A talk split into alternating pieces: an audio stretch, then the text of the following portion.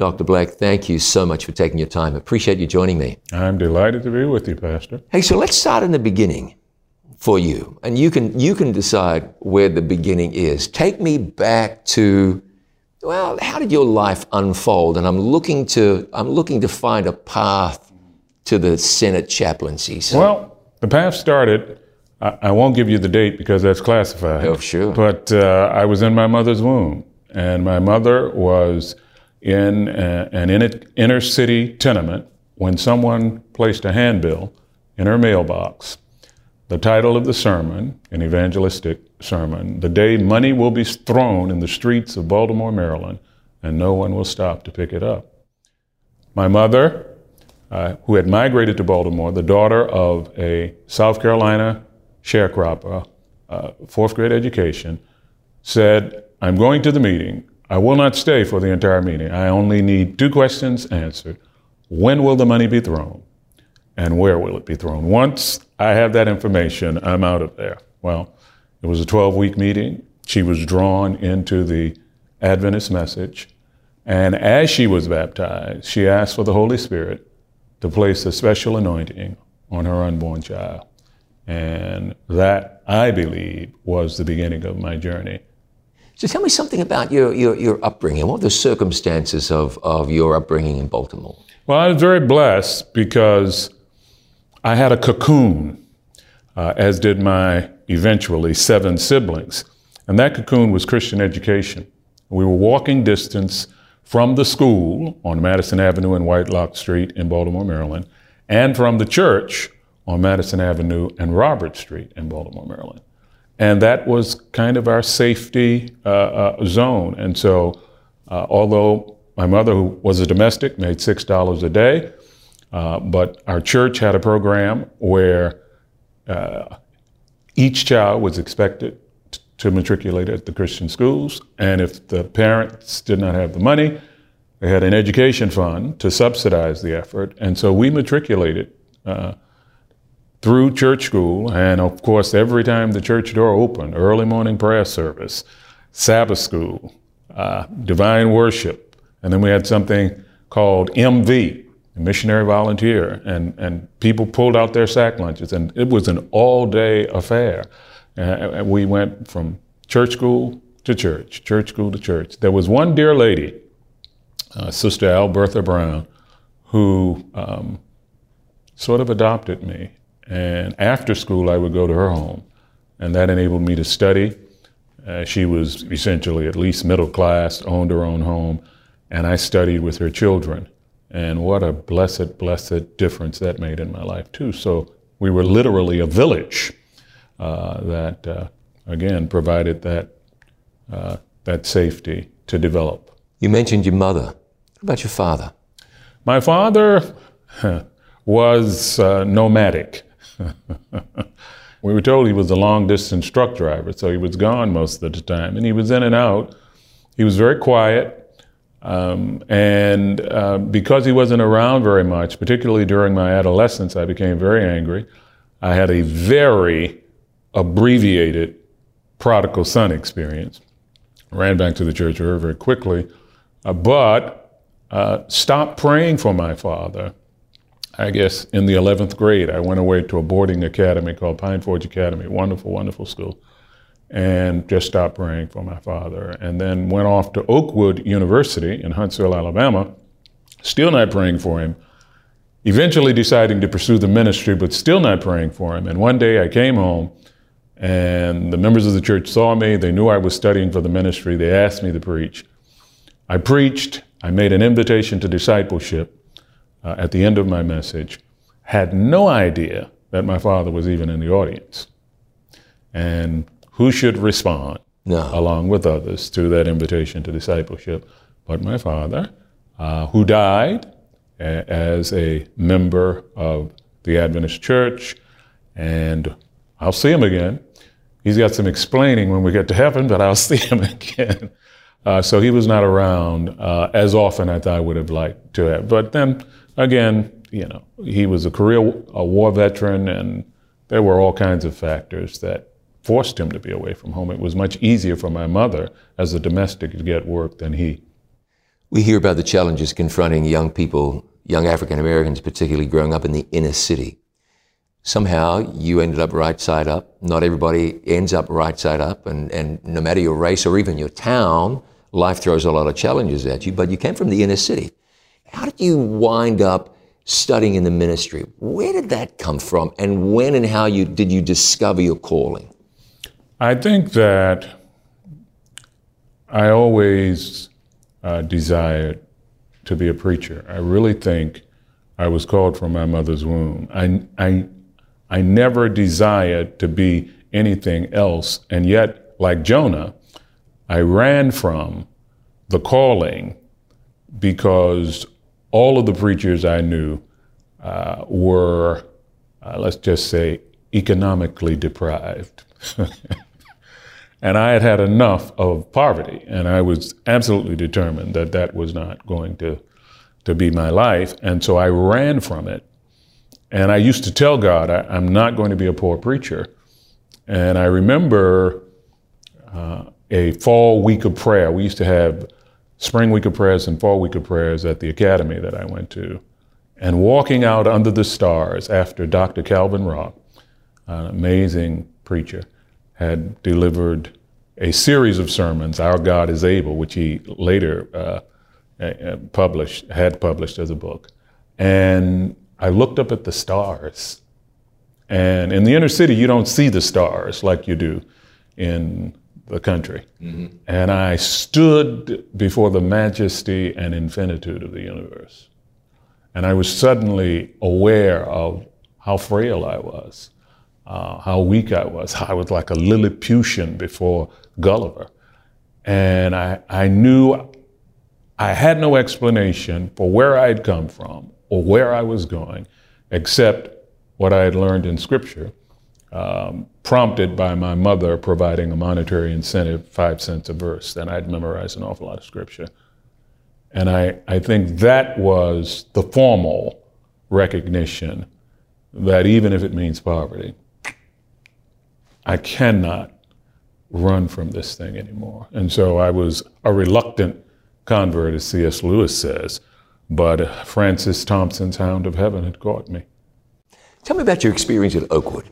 How did that, how did that form you or mold you? How did that, in, a, in some special way, set you up and prepare you for what was to follow? Oakwood was an amazing place. It was in the, in the early 60s. Alabama had not yet begun to implement Brown v. the Board of Education, so it was still segregated. And um, to be on a campus where the president, the dean of men looked like me, where the teachers had a passion. I mean, you, you almost tutored rather than taught, where they knew your strong areas and your weak areas, where they warned you regarding the environment that you were about to en- enter, where you, as they, may not be celebrated but tolerated, and where they raised the bar for excellence. Uh, in my Greek class, my Greek teacher saw that I was not taking notes. You know, I, I, thought that my retentive memory, I didn't need to take notes. And he pulled me aside and he said, Barry, he says, he's, he's still alive. He's like 102 now. He says, if I don't see you taking notes, a C is as high as you're going to get. I don't care what you get well. on anything. Now, who can do that? In, in that kind of environment, you could, you could do that. The best preachers came through. Um, so you heard amazing messages. I remember D.J. Williams. We're moving toward daybreak.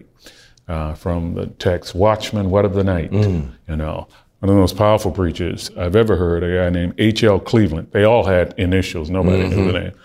Uh, a beautiful gate, but a lame man. Like, I mean, came and he started he, an exhaustive study of this text that's coming out of Acts chapter 3, reveals no account in either sacred or secular writing for the knowledge anywhere of the existence of a gate known as beautiful. Scholars all agree that the gate was the gate Nicanor. Josephus writes, This gate was of Corinthian bronze and far exceeded in splendor even those gates that were plated with gold and silver. This was how many years ago? No, no, no, don't tell me. This was this was this was back when you were studying in, in the 60s. So magnificent was this spectacle of grace and charm, and so lovely did it shine, that when all of the gates of the city were removed because they were architecturally obsolete, This gate, the gate Nicanor, remained. Visitors and tourists came from miles around to admire this spectacle of grace and charm. It was indeed a work of art. That was his setup for a beautiful gate, but a lame man. I mean, we were listening to homiletical excellence. C.D. Brooks, I find no fault in him. Charles Bradford, if you don't use it, you lose it. I mean, he's magnificent, and you were exposed to that. It's very clear that, that a major part of shaping you for your life and ministry was preaching. Oh, yeah. You're in a position where you experienced the powerful, the, the, the ascendant preaching of a generation or so ago. How does that compare to what we hear today, very generally speaking? Well, I think, you know, John 12 says, If I be lifted up, I'll draw all people unto me. Uh, and the missing link is the lack of a Christocentric, a Christ centered focus, a passion for, for Christ. Um, and you see it from time to time, but not like, um, not like I used to, to hear it uh, growing up. You know, the old school preaching, where the preacher would go 45 minutes, sometimes an hour, and you still didn't want it to end. What would you say to uh, a young Barry Black? Maybe not even a young Barry Black, but a young man today living in some inner city who may may or may not understand the opportunities that are before him. How would you encourage our young people today uh, as they look forward in life looking for the direction to go? Well, I would tell that young man or woman uh, God has a plan for your life that is more than you can ask or imagine. And it would astound you if you only knew what He wants to do in your life. Trust the dream, trust the process. You may be like Joseph with dreams of preeminence and you don't even know where those dreams are coming from. Trust the process. It may take being thrown into a pit and being sold into Egypt and having to deal with Mrs. Potiphar and then a delay of 24 months. Trust the dream. And then I would probably tell them about when I was eight years of age, my mother bringing home a record. It was the only record anyone ever gave her. And I played the record until I'd memorized the narration. And it was a narration by Peter Marshall, the 57th chaplain of the United States Senate. And I had no idea as I was memorizing. The morning sun had been up for some hours over the city of David. Pilgrims and visitors were pouring in through the gates, mingling with merchants from villages round about. That God had a plan for my life that I would be a successor to Peter Marshall. It's more than you can ask or imagine. And he says in Jeremiah 29 11, I want to bring you to an expected end. That's what I would tell that young person. I'm John Bradshaw from It Is Written, inviting you to join me for 500. Nine programs produced by It Is Written, taking you deep into the Reformation this is the 500th anniversary of the beginning of the Reformation, when Martin Luther nailed his 95 Theses to the door of the Castle Church in Wittenberg, Germany. We'll take you to Wittenberg and to Belgium, to England, to Ireland, to Rome, to the Vatican City, and introduce you to the people who created the Reformation, who pushed the Reformation forward. We'll take you to sites all throughout Europe where the reformers lived and in some cases died. We'll bring you back to the United States and take you to a little farm in upstate New York and show you how God spread the Reformation here. Don't miss 500. You can own the 500 series on DVD. Call us on 888 664 5573 or visit us online at itiswritten.shop. July 1969, and the world watched on as American astronaut Neil Armstrong took one small step for a man and one giant leap for mankind. Or did he? Don't miss Moon Landing, part four of It Is Written's series, Conspiracy More Than Just a Theory. Travel to Titusville, Florida and the Kennedy Space Center and meet astronaut Dr. Don Thomas, a veteran of four space shuttle missions open the Bible, and find out what you can really believe. How can you know the Bible can be trusted in today's modern world? Increase your faith and grow in your understanding of God's Word. Moon Landing, part of the series Conspiracy More Than Just a Theory. Don't miss Moon Landing on It Is Written TV. It Is Written is a ministry dedicated to sharing the gospel around the world. God is using It Is Written to impact the world. Our television program is only one aspect of how we accomplish that goal. To discover more about It Is Written, visit our website, itiswritten.com. Browse the dozens of pages that describe what we do and how we're doing it. You'll find an archive of past television programs in script form and as streaming video and audio files, along with many other helpful, inspirational resources. Let's get to know each other better. Visit our website, itiswritten.com today, and follow us online at Facebook and Twitter.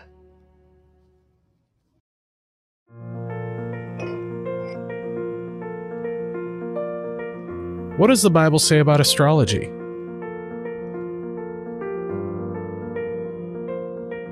Why do bad things happen to good people?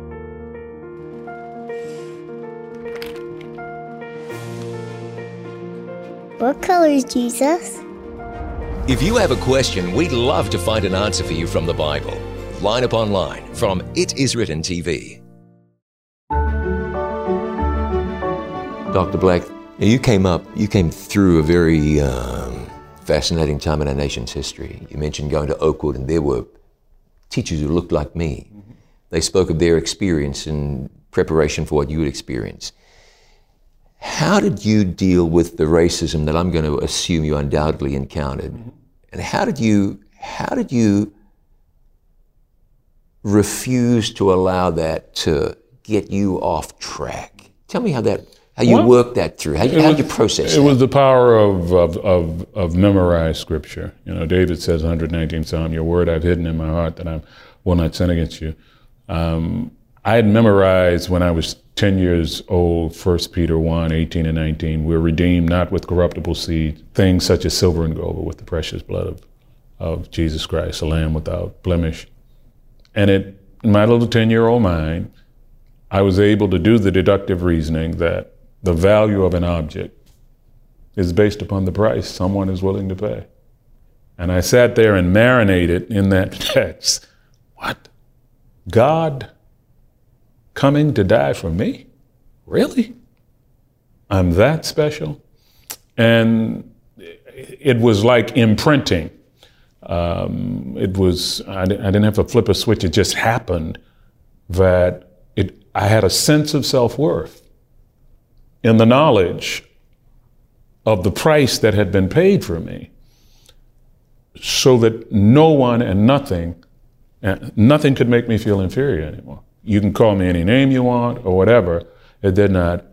I've been blood bought. I've been blood purchased by a Savior uh, who was God incarnate. And so that was my fuel and continues to be my fuel no matter what happens. This, this sense of I am a child of the Most High God. It seems as though race issues. They're never going to go away. Mm-hmm. We, we wish they will, but this side of heaven, we're still going to have to deal with, with, with that. What do you say to somebody, no matter their race, who's wrestling with, okay, two things. One, hatred in their heart, prejudice in their heart for someone else who's different. What do you say also to the person who's wrestling with the racism that they have to encounter or endure? Now, if he or she is a person of faith, I would give them uh, give him or her uh, 2 Peter 3.18, but grow in grace and in a knowledge of our Lord and Savior, Jesus Christ. And I give them 2 Peter 1.5 about adding to your faith, you know, virtue, knowledge, self-control, patience, you know, kindness, love, all of those things. And would remind them that it's a, it's a work in progress. Um, and Peter, you know, God had to work with him. He still had some yes, racial issues and yes, things he like did. That, that. that whole that whole vision yeah, of Acts chapter yeah, ten was exactly. was God's way of reaching the heart of the bigot. Exactly, exactly. And so, and and yet God was using him. Okay, so be patient. God is not through with what they shared. And I would also remind them that God's church, his, his ecclesia, his called out ones, that it's not an art gallery of finished saints, it's a hospital, you know, and we're in triage here, you know. And so when we, when we cry out with Paul, uh, Philippians 3.10, that I, that I might know him, the power of his resurrection, the fellowship of his suffering. I'm feeling you, Lord, with, with all of these challenges, with all of this pushback. And I'm, I'm reveling in the fact that, yes, uh, I've experienced racial pushback, but no nails in my hands yet. You know, Hebrews 12, 4, you have not yet resisted under blood in your struggle against sin. So that's what I would tell them. Your journey into chaplaincy, did you know early that you would that you would you would be drawn to chaplaincy, or did that come later? And how did that come to you? It came very late. Um, I had no uh, idea that that was where God wanted me to go. I left seminary. I pastored eight churches at one time. Okay. So I was like a conference president. Yes, yes. And I was preaching three times a Sabbath and three different sermons because I didn't want my bride to have to deal with the same sermons. And uh, I was in uh, Durham, North Carolina, and two African American Adventists would commute from Norfolk, Virginia to Durham, North Carolina to hear me preach. And I said, why don't you guys just, you know, stay up there or go to one of the chapels, and they said, We have never seen an African American Navy chaplain. And so that planted the seeds, I think, in the soil of my spirit for, wow, maybe that is an option that I should consider one day. Um, I also had been given by God a passion to work with young people, and the military provided that opportunity. So, in time, those two things came together the, no, the, the knowledge that there was a need, a passion to work with young people, and I found myself also there's something called the National Service Organization in the General Conference at the time. It's now ACM, Adventist Chaplains Ministry, and they were recruiting young um, Seventh day Adventist ordained ministers to go into the military to help. So this was the perfect storm. It was beautiful, and I I went in only intending, John, to be there for three years. That's what I was signing up for. But I knew within 48 hours I had found where God wanted me to be. And I stayed for 27 years, and it was a protracted honeymoon. It really was, you know. Uh, I felt guilty for getting paid. but uh, God had permitted me to arrive at a desired destination. It was wonderful.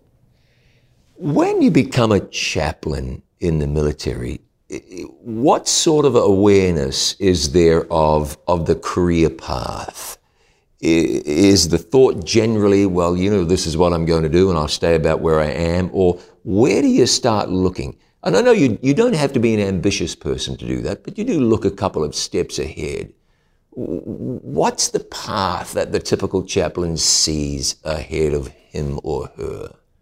Well, uh, when you enter the military, you're aware of the fact that there are junior officers and senior officers. And the senior officers get to supervise and to give orders to the junior officers. But you have to reach uh, what would be a, a Navy commander or a lieutenant colonel in the Army or the Air Force to be a senior officer. So that's kind of the um, the aspiration of a young young person coming in. It would be like in the pastoral ministry saying, "One day I hope to pastor the largest church in the conference," or "One day I hope to be uh, the AY leader of the conference," or something like that. So there is that that kind of of hierarchical awareness. However, I was not the sharpest knife in the drawer. so when I was in chaplain school, they told us, okay, tomorrow we're going to have inspection, so you have to go to the uniform shop and get your uniform. So I went to the uniform shop and I saw these pretty hats with gold on them. And so I, I, I thought, now that is really impressive. I, I, will impress them at the inspection with this. So I tried to purchase the hat. The lady at the um, cash register said, Are you sure you want that? Yes, ma'am. Yes, ma'am. And so I should have known when I went to the inspection the following day. I was the only one standing there with that impressive hat on of the group that, uh, and others were laughing. And obviously, I had gotten the hat of a senior officer when I was as junior as you can get. So from that day, it was not about position, it was not about um, uh, leadership. It was, I want some gold on my on my cap. If they told me a lieutenant had gold, that would have been as far as I went. Now I have, so I can wear one of those pretty uh, hats. We call them scrambled eggs. I later learned. Little did I know, however, that God's plan was to give me an omelet, not just a few scrambled mm-hmm. eggs there. Yeah. And so uh, I did not even have sense enough to want to aspire to any kind of great positional authority, uh, you know, rank. I was just loving the ministry with the young people. Let me ask this. So, background in the inner city, uh, you, you, came up the hard way, the honest way, you worked hard, you obviously did well in school, and that set you up to go on further. Did you, maybe you weren't, maybe your mind wasn't even there, but were you the sort of young man who would have said to himself, I could be the chaplain of the Senate one day? Would you have, would you have dared dream I could be the whatever the, the, the lead? I'm sorry, chief of chaplains for the Navy. Exactly what I was going um, to say. Is that the sort of thing you would no, dare to dream no. about? Well, there had never been an African American chaplain of the Senate, and there's still only been one, the current. There's only been one um, active duty admiral um, African American admiral in the Navy Chaplain Corps. And, and that's you. Then I, you know, 1997 was when I was selected. So it's difficult to dream about something you've never seen happen. I mean, why would it? It it hasn't happened in centuries, so why would it happen? And why would I, you know, be selected? However, by the time I had uh, become a two star admiral, I, I was able to connect the dots. And when I was invited to interview for the job of chaplain of the Senate, my mind went back to that little tenement and an eight year old boy playing a record repeatedly. And I said, aha, so that's what this was about. And needless to say, there was plenty of competition and thorough vetting, but I had already guessed, ah, okay, so this is what you're up to. And when the when the God factor is in it, Matthew 19, 26, nothing is impossible for him. So by that time, I believed that nothing was impossible, and uh, nothing is impossible. Have you ever struggled to say no to temptation? You're not alone. Everybody has at some point, but there is hope. Taking a Stand is a five part series presented by Pastor John Bradshaw that will help you win your spiritual battles. To order your copy of Taking a Stand on DVD, call 1 888 664 5573 or download it from our web store at www.itiswritten.shop. Discover powerful ways you can live a victorious Christian life. It has followed God's people since the dawn of time, under the pharaohs of Egypt. The decree against the Jews in the time of Esther. Herod's decree against baby boys in the time of Jesus. And Jesus said many of his followers would be persecuted. The Roman Emperor Diocletian took persecution to a whole new level.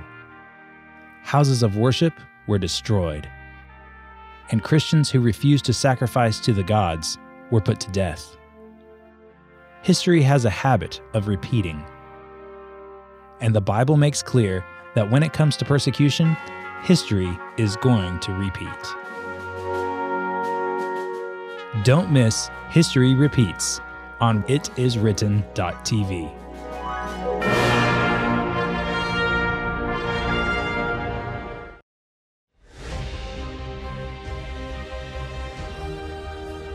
Any person, any individual could accept Jesus Christ as their personal Savior. Yes, Jesus achieved through his death what we could not do for ourselves. That although my sins are such a mess, he has cleansed me of unrighteousness. The fact is, Jesus loved me so much that he came and paid a price for my sins. We got cities to reach, we have a world to save. That's what God calls us to do. You can find that same hope and liberation and freedom through Jesus Christ. Because if the Son makes you free, you shall be free indeed.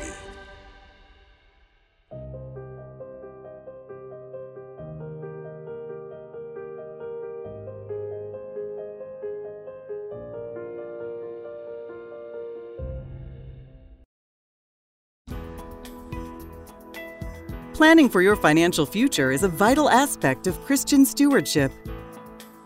For this reason, It Is Written is pleased to offer free planned giving and estate services.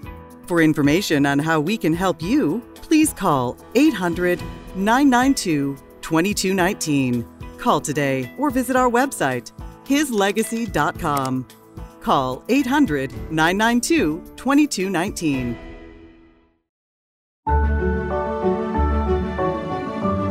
Dr. Black, I hope this isn't too basic a question. What does the chaplain of the U.S. Senate do? Um, a New Zealander could not ask a non basic question, John. But um, I, I think the, you are a pastor to a 7,000 member congregation. It's not just the 100 senators and the members of their families, but those who work in the upper chamber on Capitol Hill, the, the, the, the Senate.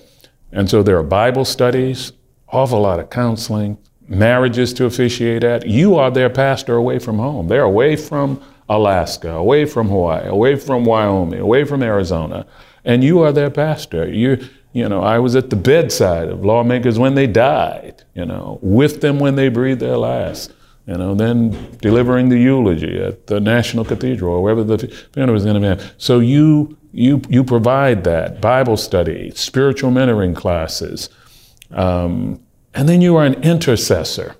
You know, Tennyson said, "More things are wrought by prayer than this world dreams of." You you provide them with a blanket of intercession. And James 5 says, the effectual, fervent prayers of the righteous avail much. So you've got teams of people interceding on behalf of our nation because they realize Proverbs 14:34 righteousness exalts sin degrades. So it's your pastor to a very significant congregation and there are many saints in Caesar's household.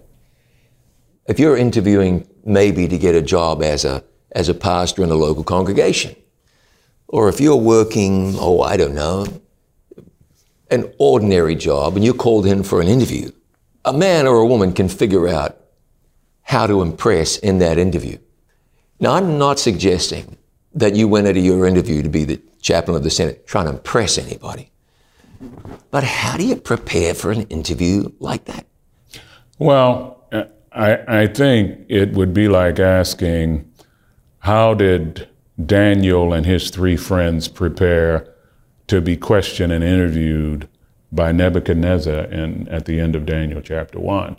Verse 17 of Daniel 1 says, God equipped them, gave them you know, the ability to understand languages and literature, gave Daniel the ability to interpret dreams. It was not about their preparation, it was about their giftedness. And so, you know, verse 20 of Daniel 1 says, In all manner of wisdom and knowledge, Nebuchadnezzar finds them 10 times better than all of the other students in the program. The Holy Spirit is not given to the hyperbolic, 10 times better. Mm-hmm. Because of verse 17, they had equipped themselves. They were equipped by God to do that work. So I think that that was a part of it. Uh, my memory helped. Uh, on one occasion, I was asked, uh, What do uh, you believe, and I recited the Apostles' Creed. I did not even know that I knew the Apostles' Creed. I had never even recited the Apostles' Creed before. But when I was a chaplain at the Naval Academy for three years, the congregation recited the Apostles' Creed every Sunday. In that interview, for the first time, I heard my, I believe in God the Father Almighty, maker of heaven and earth, Jesus Christ, his only Son, our Lord, conceived of the Holy Ghost, one of I had never done that before. But the same memory that had memorized Peter Marshall, that was the equipment, that was what I needed. You can't plan that. You don't know what the questions are going to be. You don't know how to respond to the questions. But the Holy Spirit, who lives in us, he navigates through that stuff. In that interview, when you were thinking about that interview, did you really have an appreciation for what you were getting yourself in for, or was arriving in your position as chaplain of the Senate a revelation unto itself? I, I didn't know enough about the legislative branch of government. I certainly did my due diligence. I certainly did uh, quite a bit of study. Uh, but there's so many things that you cannot predict about the political process. When President George W. Bush was elected president of the United States, he did not know that 9 11 was coming. I mean, no matter what kind of sophisticated plan, how, do how are you going to deal with that? New new wrinkle. So no, it, it, and that's to some extent what makes the job so exciting. You never get bored. There, there's always incoming, and uh, to watch how God, time and time again, um, is working for the good of those who love Him. That's so affirming, and it strengthens your faith as time goes by, so that the challenges make you stronger. Each victory will help you, some other to win. You mentioned there are saints in Caesar's household. Do you think people would be surprised by that? What do you see in the lives of individuals that you work with, people at the sharp end of, of this nation? What do you see that might surprise some people who perhaps don't realize that there are men and women of great faith uh, tasked with leading this nation? Well, I think many people would be surprised to know that there are ordained ministers who are senators. Many would be surprised to know that there are senators who conduct their own Bible studies. Many would be surprised to know that there are senators who come regularly to my Bible study, one who has only missed one in, eight, in, in 15 years.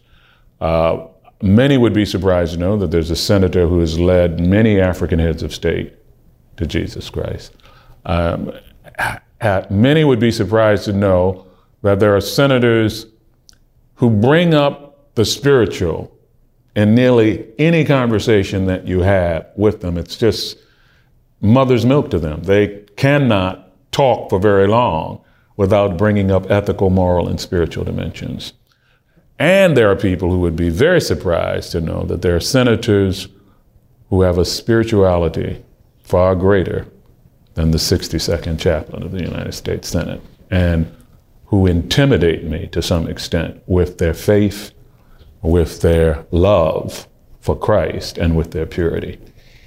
I wonder if you have a unique perspective or a unique position that enables you to see what I could never see how God is at work how God is at work through the machinery of the United States. I don't mean to overstate that at all.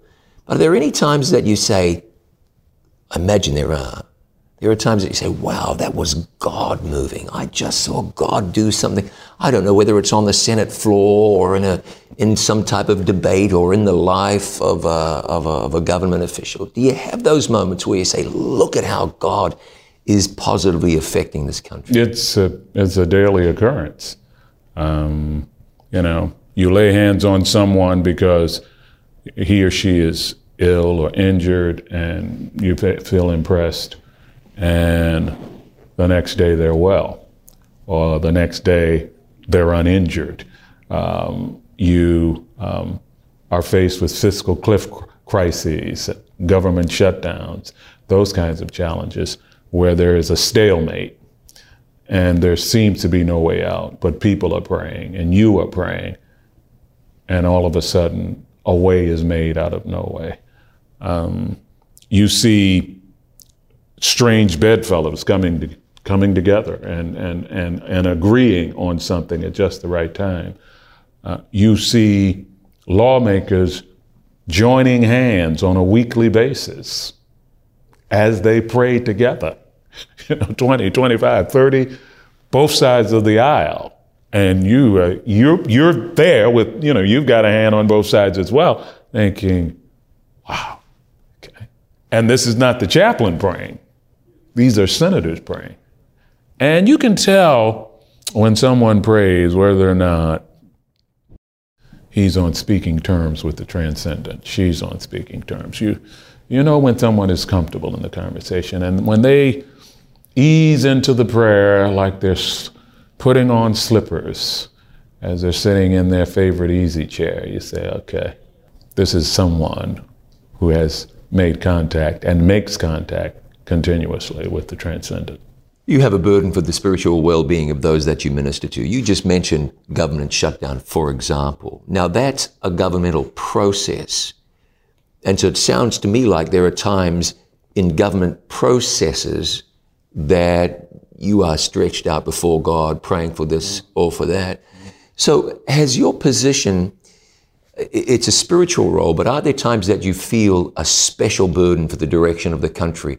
Are there times that you say, Lord, we're involved in this? And so it goes beyond your care for the people and, and really your own personal care or your spiritual care for the process. Do you have those moments? Yes, you do. You, you are often involved in spiritual warfare. You know, Daniel talks about, you know, needing word, needing insight. When he finally gets it, it seems tardy, you know, from the day you began to afflict your soul. You know, I was dispatched, but I ran into some trouble, Daniel. Mm-hmm. we, I, they are, you know, Ephesians 6.12 says, uh, you know, we wrestle against principalities and powers, rulers of the darkness, the spiritual wickedness in high places. There's, this is spiritual warfare going on because there are cosmic issues at stake, I believe. And I feel it. I feel it, and yet there is this feeling that we've already won. You're on the winning team. Yeah, you got to play it out. You know, the, somehow, you know, they've got to say the game is over, but it's already over. Our king has won, okay? And we are more than conquerors. Uh, and so there's an exhilaration, there's an adrenaline rush and the rough and tumble of it. But you never forget, this is my Father's world. Oh, let me ne'er forget, although the wrong seems off so strong, God is ruler yet. And that gives you an equanimity of temperament and a confidence. December 21, 2012 was when the Maya calendar was set to expire. Many said with the expiration of this calendar would come the end of the world. The Maya were remarkable builders, but they did not predict the end of the world. So, where can we find predictions that we can trust? Recent reports state that more and more people are embracing witchcraft, tarot card reading, and astrology. People are grabbing onto this, even though there's absolutely no evidence that it's valid, and they're rejecting the Bible. Now, the Bible isn't simply a book of predictions, it's the story of God's love for the human family. But it's true that the Bible does contain predictions. In fact, God stakes his reputation on his ability to forecast the future. Predictions you can trust. Watch now on It Is Written TV. When people think of India, they often think of the Taj Mahal or Indian food.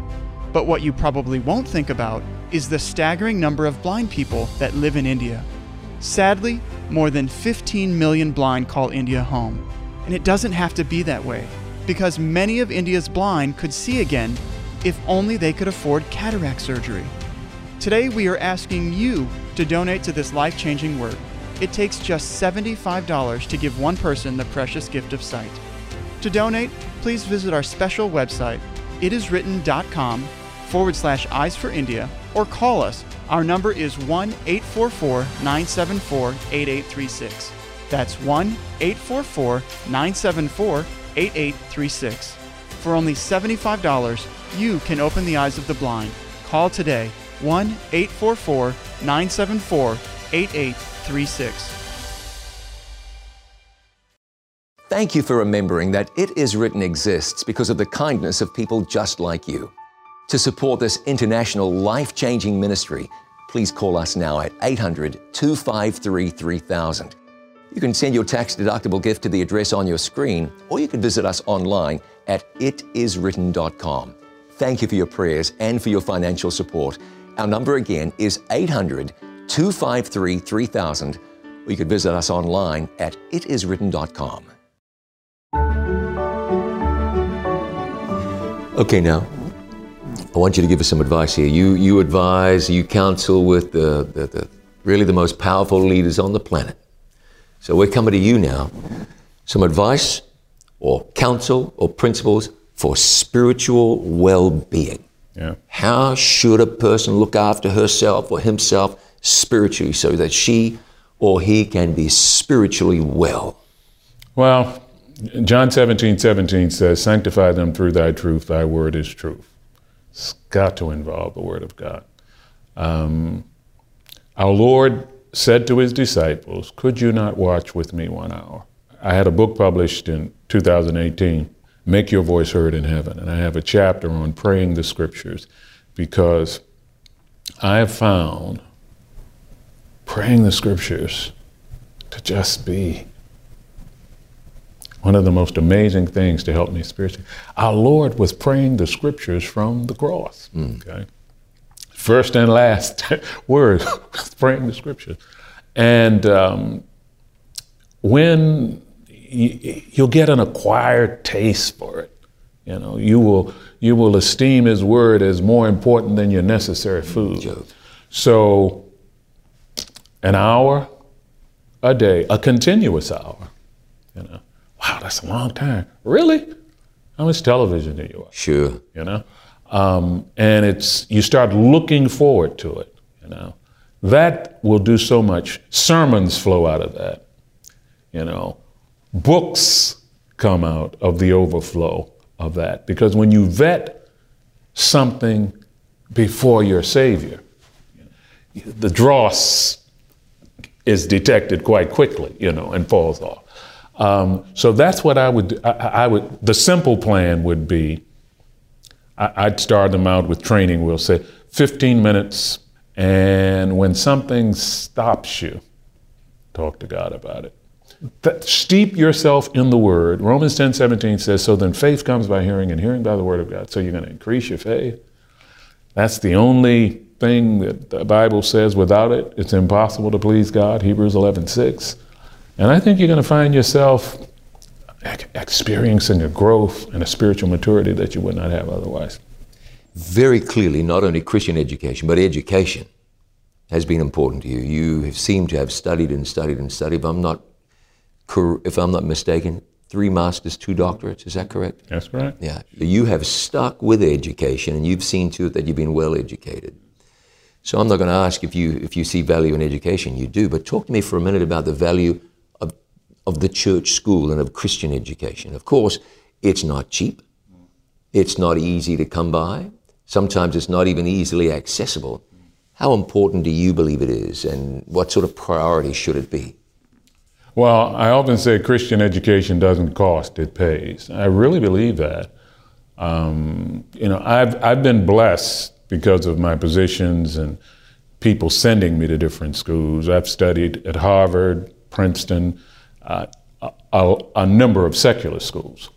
But my most challenging academic experiences were actually were actually at Christian schools. You know, where I mean, it was Andrews was no picnic.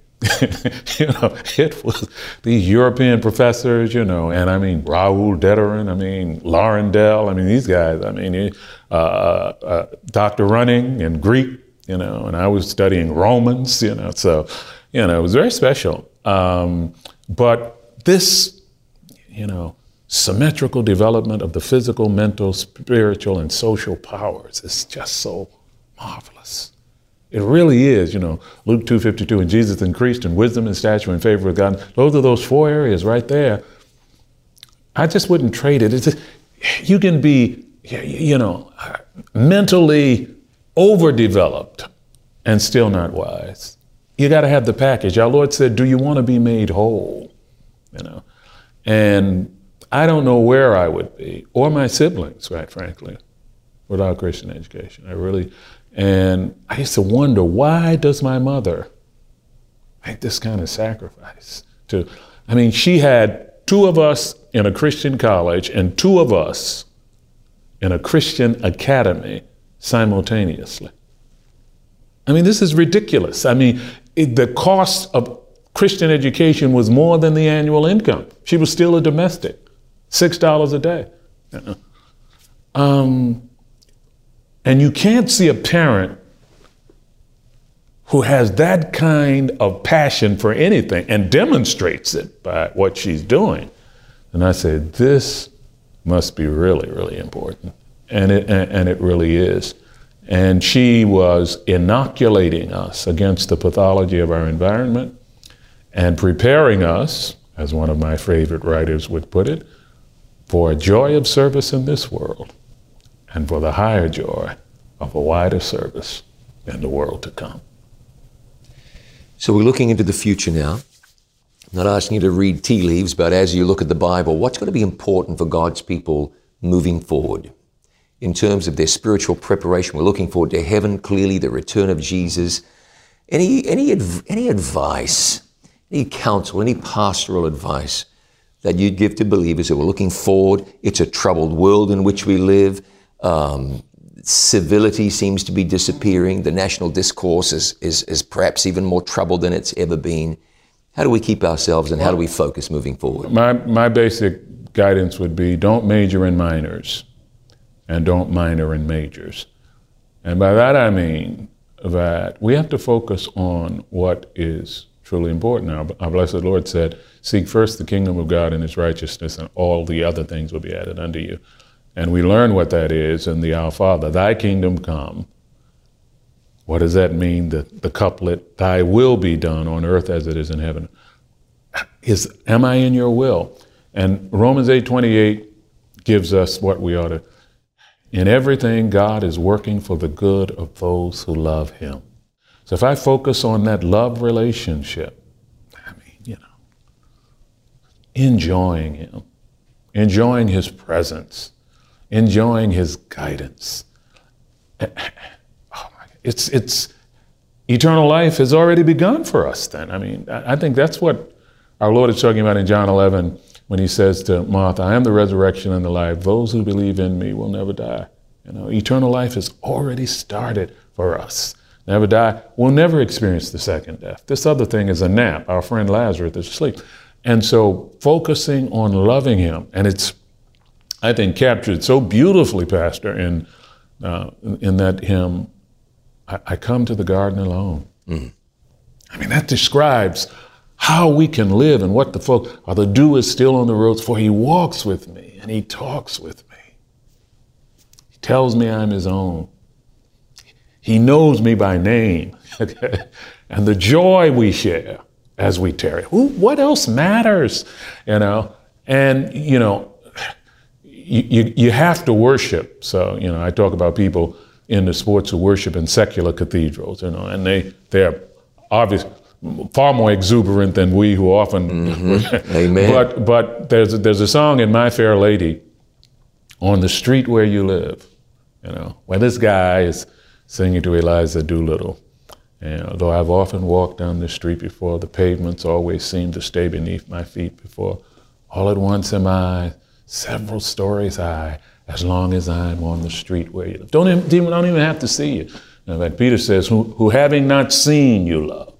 So God is excited about our faith. Yes. That you even have you, you still love Him. You know, you still believe in Him. You still obey Him. Okay, but the older I get, the longer I love Him, the more palpable, the more tangible is the experience. I mean, you feel him. You do, you know? And, you know, I don't like to scare people, but, but it's much greater than most of us even imagine. How he communicates with us, how he guides us around traps and pitfalls. I mean, it's an amazing journey. I wouldn't trade anything for that. And I haven't always had that. I mean, I was a preacher. I mean, preaching, and did not have this experiential relationship of the Holy Spirit living in me.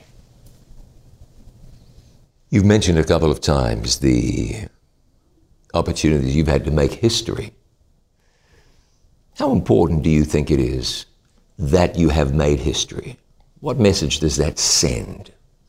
I often think of the Bible verse many who are now first will be last, and many who are now last will be first. And we've miscalculated so many times in the past about, you know, who should be honored. You know? We're like Haman when the king says, I've got to honor this guy. You know, who else could it possibly be but moi? You know? And, and so I don't take that, that uh, you know. Aristotle in his Nicomachean Ethic, he talks about why fame really uh, doesn't excite us as much as we sometimes think if we pursue it. And he says, because we know who we really are. You know, even if we're being celebrated, we know the real deal. And more importantly, 1 Samuel 16, 7, human beings look on the outward appearance. The Lord God looks at the heart. And that verse refers to the fact David did not even have a connection with his father and siblings that would make them think he was the stuff of which kings were made. You know, the, the, prophet had to, are these all your boys? Okay. And so, you know, a teenager shoveling sheep dung is the one who is the man, not the kid, but the man after God's own heart. So I, I just love what God has done.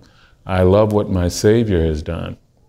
And I often tell him, things happen. I said, now you're showing off. This, this is unnecessary. You've, if you never bless me again, you've already blessed me more than I deserve. But now you're showing off. And he loves to do that.